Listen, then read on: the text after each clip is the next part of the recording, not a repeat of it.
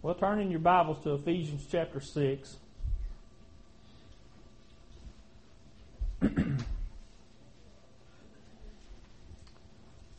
Ephesians chapter 6, we're going to start in verse 10.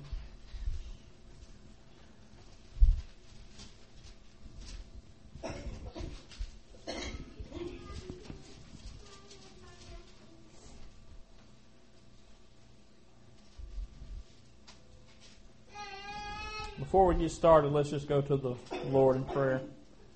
Father, we just come to you right now, Lord, and Father, I come mainly for myself right now. I ask that you just send your Holy Spirit, anoint me to speak, Father, as I ought to speak, and help me to just uh, speak in a bold and clear fashion, Father, that anyone here would be able to clearly understand what it is that you want to get across to them tonight, and that your word would go forth, Lord, and that it would just bless the hearts of those here. But Lord, I also come to you on behalf of them.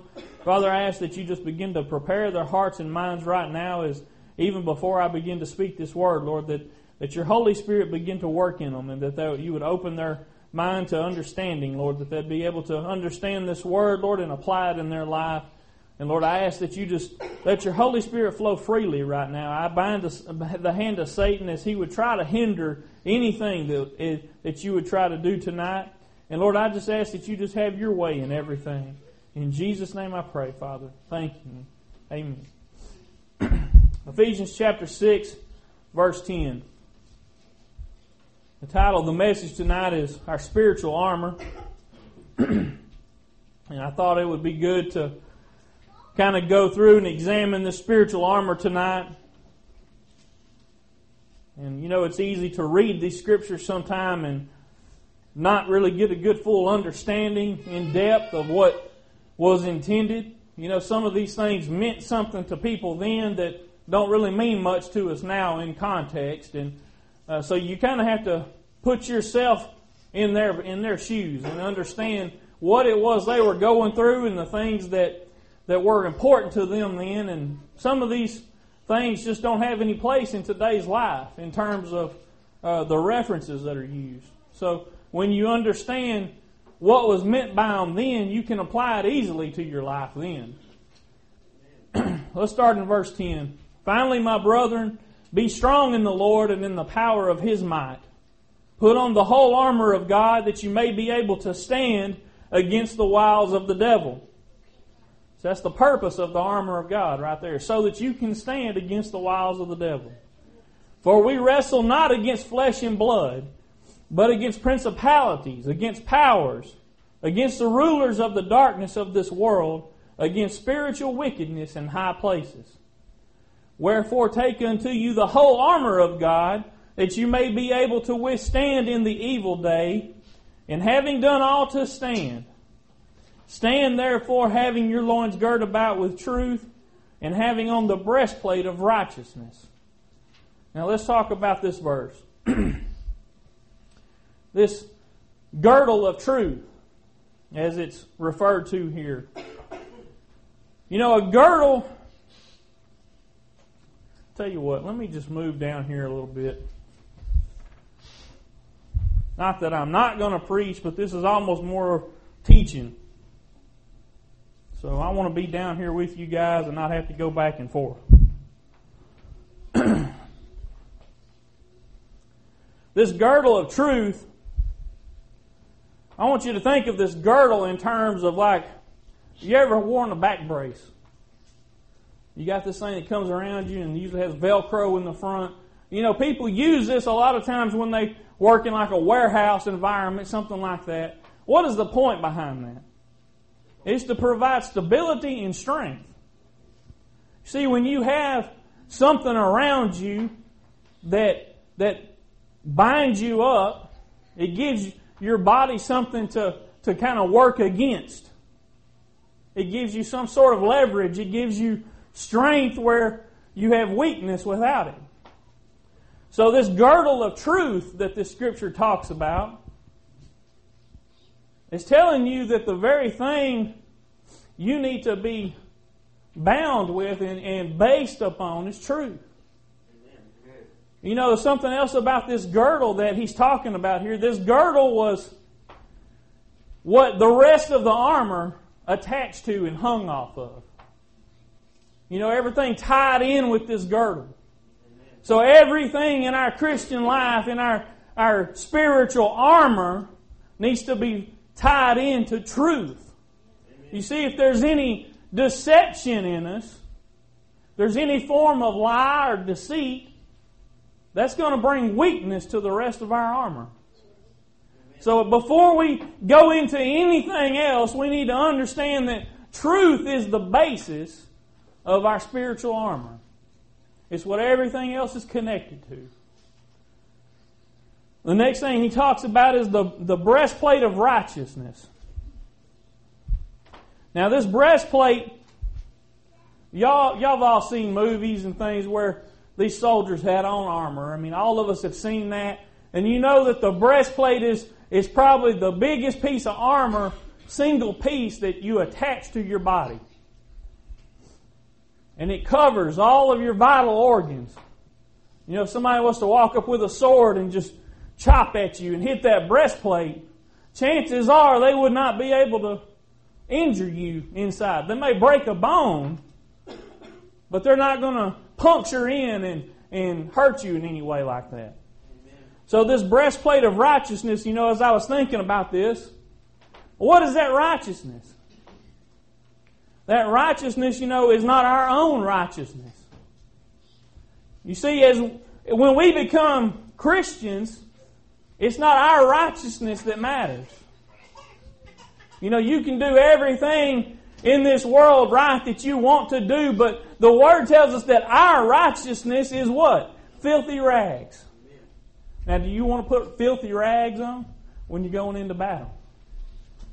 No, that breastplate of righteousness is the righteousness that Jesus supplies, you see. When we become a Christian, we ask Jesus into our heart. That's not just a that's not just a, a funny thing to say. It doesn't just sound good. The thing is, when He comes in, that righteousness that He has is imputed to us. It's put on our account. So when God looks at us now, He doesn't see our filthy rags. He sees the righteousness of Jesus Christ. So that breastplate of righteousness, the righteousness of Jesus Christ, is what protects our vital organs. It's attached to truth. I want y'all to really understand this thing. It's easy to read this scripture and think, oh, that sounds nice. But you need to really see this is what understanding the word is about is, is picking it apart, finding out what was intended when it was wrote.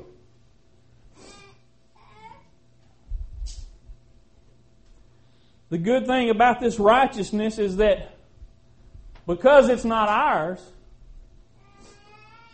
we have no reason to be to exalt ourselves.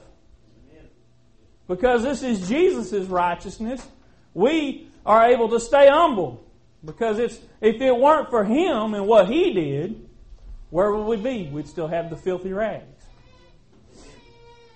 Let's go on to verse 15. Ephesians 6 and 15. And your feet shod with the preparation of the gospel of peace. Now, what does that mean? Some of y'all know, may know what the word shod means. It's the same as shoed, that's right. It means to have the preparation of the gospel peace as your shoes.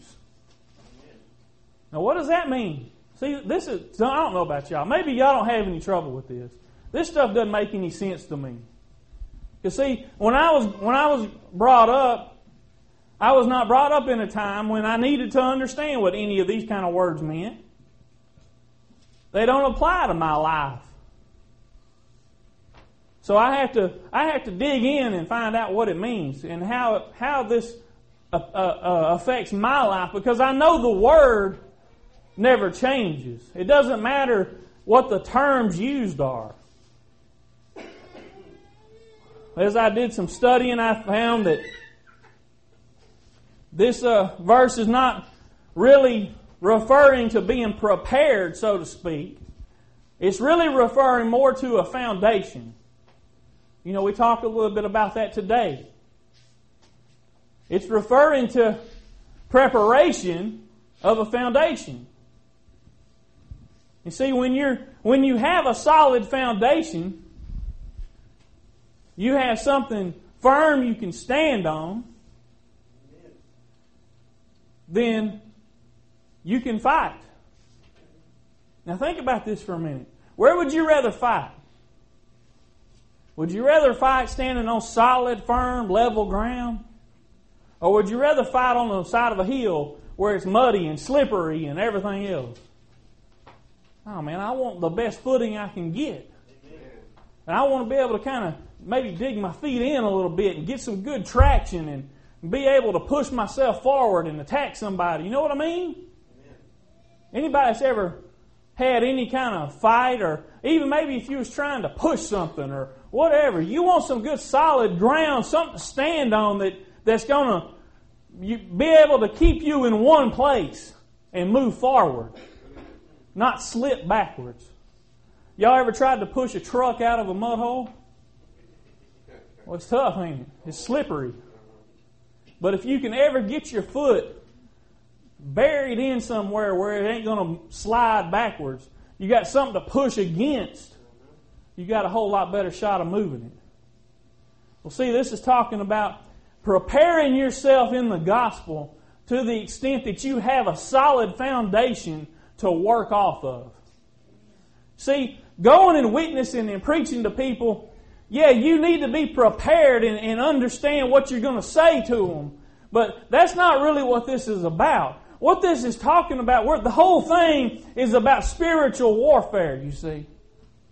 What it's talking about is having a solid foundation so that when you are attacked, you've got something firm to stand on. Now, how does that apply in our life? Well, I'm going to break this down real simple. I want everybody to be able to understand. If you don't have a solid foundation of the Word in your life, and Satan attacks, and he's going to attack, I promise you, you won't know what's right and what's wrong. You, when he comes to you, because see, Satan's sneaky. Satan knows what the Word says. He knows what God has told you. And he will try to twist and convert, convert that into something that almost sounds right. See, but when you have a solid foundation, preparation in the gospel, you'll recognize it. What did I tell you back at the beginning up there? This armor is so that you can, what, in verse 11, be able to stand against the wiles of the devil. And when you have a solid foundation of preparation in the gospel, you can stand. You got something to stand on. You see, I, there ain't nothing I can stand on in this life, this spiritual life, other than the Word of God. Amen. You know, these, these things all, it, these are analogies, and it, it's sometimes hard to bring it home and understand how this really works. But the bottom line is if you don't know the Word of God, you'll fall for anything.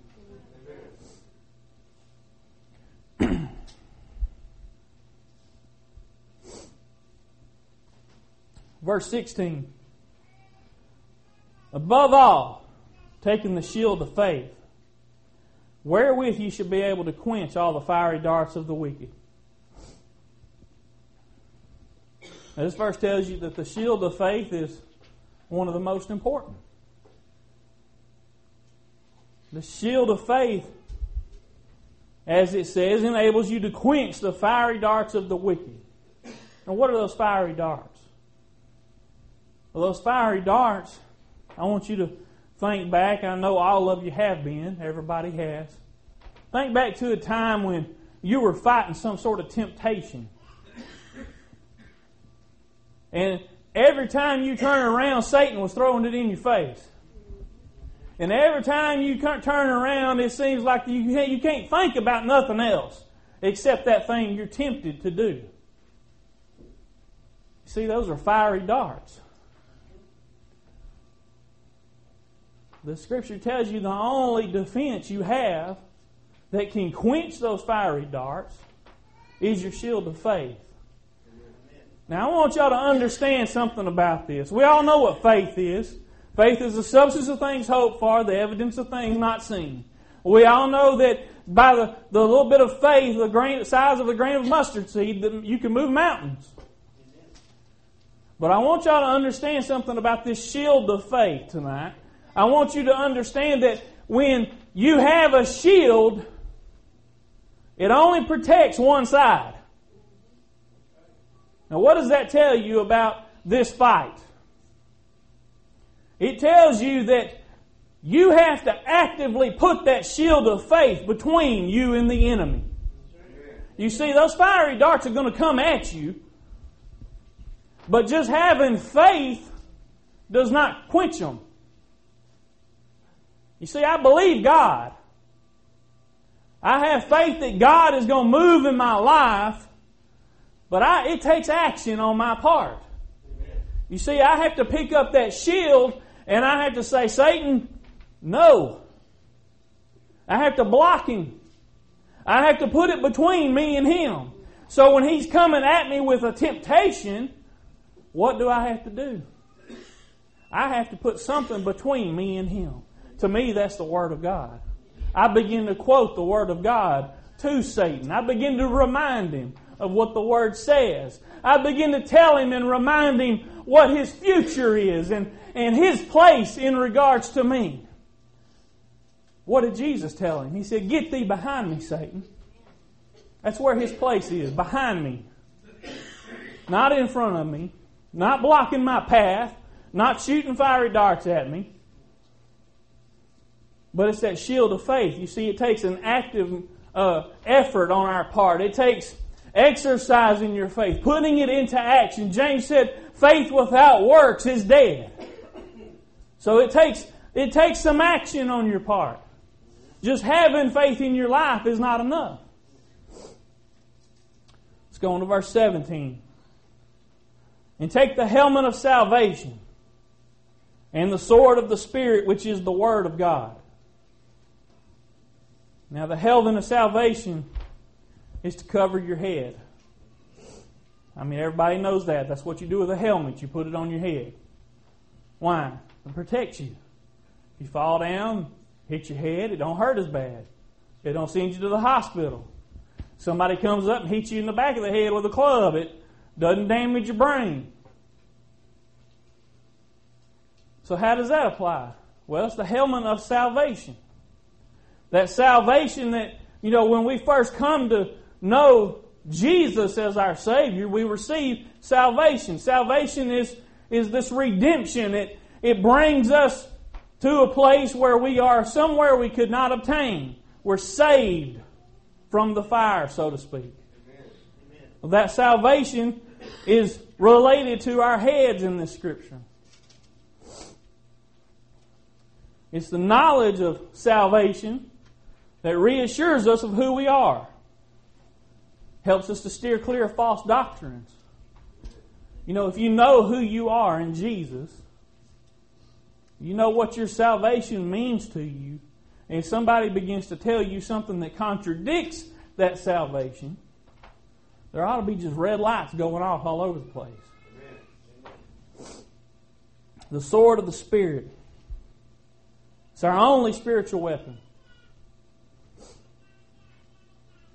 Now, why do you think we only have one weapon? Because it's enough. You don't need no other weapon. You see, the, the Word of God is, is the only weapon you need. Because you're not fighting physical battles. You know, you can take this Bible and hit somebody with it, and it might hurt them. But that's not what we're talking about. We're talking about a spiritual battle. And the only weapon you need to fight Satan is the Word of God. The Word tells us that it's sharper than any two edged sword. See, the sword of the Spirit, without the sword of the Spirit, we have no form of offense. Now, I want you to think about this. You can take the best defense you've got if you don't have any way to fight back, that defense is going to eventually be weakened. You know, I saw this video one time. This this crazy guy took a a big, huge, I don't even know the model number, a big, huge bulldozer. Leader can probably tell us which one it was, but it's, I mean, just monstrous. And like I said, he's crazy. He took all this sheet metal. I'm talking half inch or something sheet metal, big, huge, thick plates, and covered the entire tank, uh, uh, dozer with it and made basically a tank out of it. And he left little holes to shoot out of.